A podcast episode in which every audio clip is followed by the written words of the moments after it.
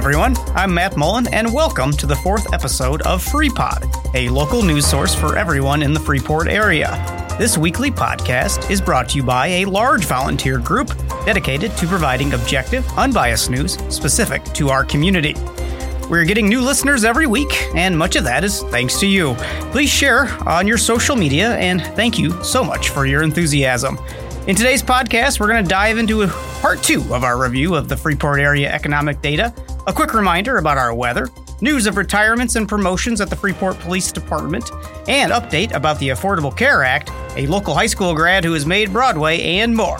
And now I welcome in my co host. Here's Lynn. Hi, Matt. I'm Lynn Fever, and this podcast will be posted on January 25. So let's get started on the news we've all been missing.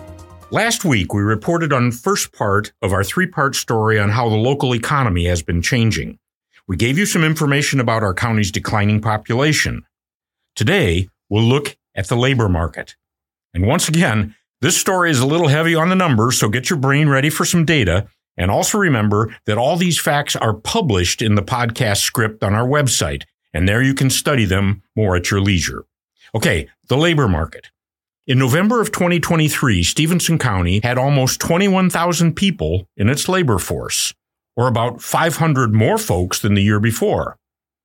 Of that labor force, nearly 20,000 people were actually working, which was about 600 more than the year before. There were 874 unemployed workers in the county in 2023, so our unemployment rate was 4.2%, a tenth of a point better than it had been the year before. And this 4.2% county unemployment number compares to 4.7 for the state of Illinois and 3.7 nationwide. In the city of Freeport specifically, there were around 10,000 people in the labor force in November 2023, and just over 500 of them were unemployed, yielding an unemployment rate for the city of 5.1%, which again compares to the county rate of 4.2 and a national rate of 3.7. Still with me? All right, let's change time frames. We're still talking about the labor market.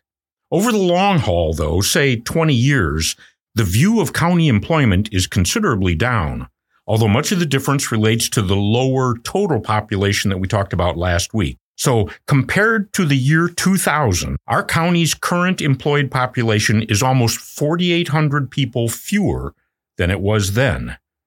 And it's about 2,300 people fewer than it was in 2010. So when you combine our county's overall population decline and our shrinking workforce, it impacts local businesses, real estate, and sales tax revenues. So next week, we'll take a look at where the jobs are, the real estate numbers in Freeport, and our sales tax revenues. And once again, we thank State Bank and Freeport for much of this data.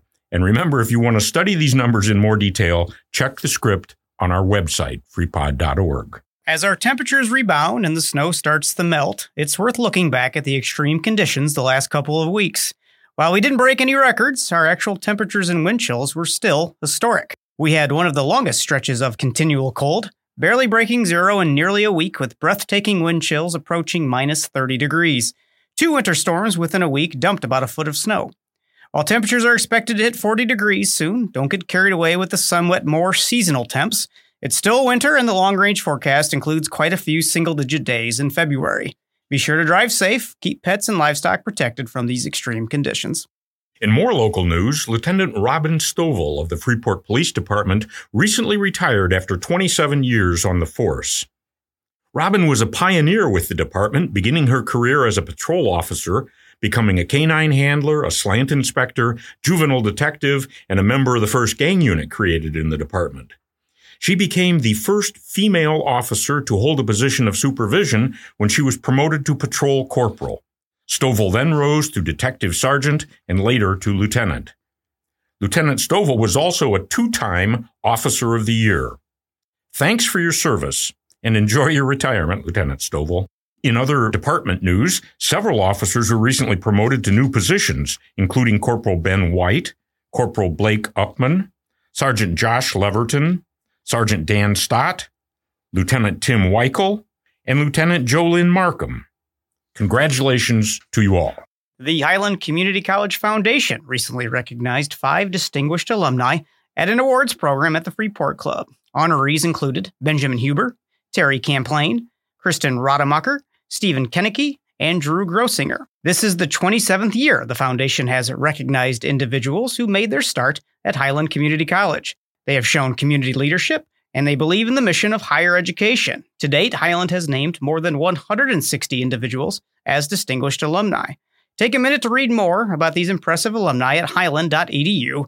They can all boast some very impressive accomplishments. During the recent open enrollment period, over 20 million people signed up for health care plans under the Affordable Care Act. This number significantly topped the more than 16 million new recipients during last year's enrollment period. Locally, over 3,400 residents of Stephenson County were enrolled in the ACA through August of 23. Since its rollout in 2011, the ACA has helped reduce the number of Americans without health care insurance by almost half to an all-time national low. However, that still leaves over 26 million individuals in the United States without health care insurance coverage. And according to facts provided by the Peter G. Peterson Foundation, the United States is the only one of the world's wealthiest countries that does not guarantee some type of health coverage to all of its residents. Yet we still spend more than twice the global average on health care per person. The foundation providing these data was established by billionaire Peter G. Peterson, former U.S. Secretary of Commerce in the Nixon administration and co-founder of the Blackstone Group of Financial Services Company. For a chart with more of the details, you can check the script of this podcast on our website. It's always fun to hear about a Freeport native who made a dream come true. For 2007 FHS grad Alex Hartman, that dream was Broadway, and she recently made her debut in the national tour of Funny Girl. Alex was a frequent actor at the Freeport School District's Jeanette Lloyd Theater and danced competitively at SNR Dance. In the Broadway cast of Funny Girl, she plays Vera in the ensemble and is the understudy for Emma, Fanny Brice's assistant. She sings, dances, and acts in the show, which was made famous in a 1968 movie starring Barbra Streisand. Alex was excited to play to the audience with a large group of Freeport locals at a recent stop in Milwaukee. The show continues throughout 2024 at multiple locations through the U.S. Her dad, John, and mom, Emily, also musically inclined. John owns John Hartman Music Services in Freeport and performs in several local bands. And Emily performs with the Ukulele Express, Freeport's five piece ukulele and vocal group. Congratulations also go out to Freeport native Caitlin McElwain, who will be a presenter at the Broadcast Education Association's annual convention in Las Vegas in April. Her paper won first place in the debut category of the Radio and Audio Media Division. Caitlin, another local graduate who represented Freeport High School as an all state speaker in the IHSA speech competitions, is now the managing editor of KBIA 91.3 FM. It is the NPR member radio station at the University of Missouri's School of Journalism. And now some news about coming events. Because of this week's weather, the League of Women Voters candidate meet and greet, which we told you about last week and was scheduled for Tuesday the 23rd, has been postponed until next Tuesday, January 30th. So that's the League of Women Voters candidate meet and greet at the Freeport Public Library, Tuesday, January 30th, 6 p.m. That'll be a great way to learn who's who in the upcoming election. Also coming up at the Freeport Library, the 20th anniversary of the Lectures in American History series will begin on Tuesday, February 6th, with a program titled The Prairie State and the United States Navy. Dr. Ed Finch, retired Freeport High School teacher, will present the program, which includes a discussion of more than 25 ships named to honor people, cities, and rivers in Illinois. This includes two ships named for a person from Stephenson County and one for the river that runs through it.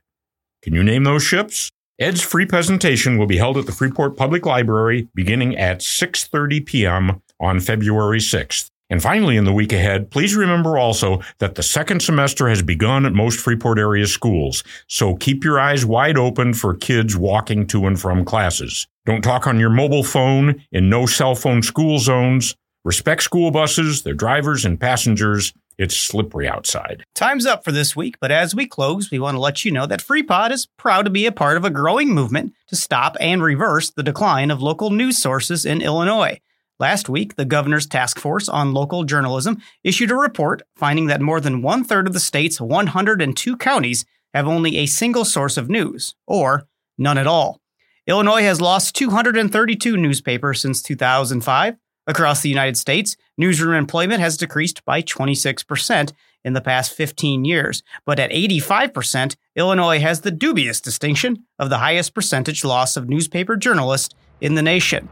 We've included the 22 page report in our script notes and on the website. While the statistics aren't good, there's also optimistic recommendations. We're glad FreePod is part of the effort. So, again, I'm Lynn Fever here with Matt Mullen, and we hope that you let your friends and neighbors know about FreePod, the news you can trust, and stories that we hope you'll enjoy. Check back next week for more of the news you've been missing, and thanks for listening.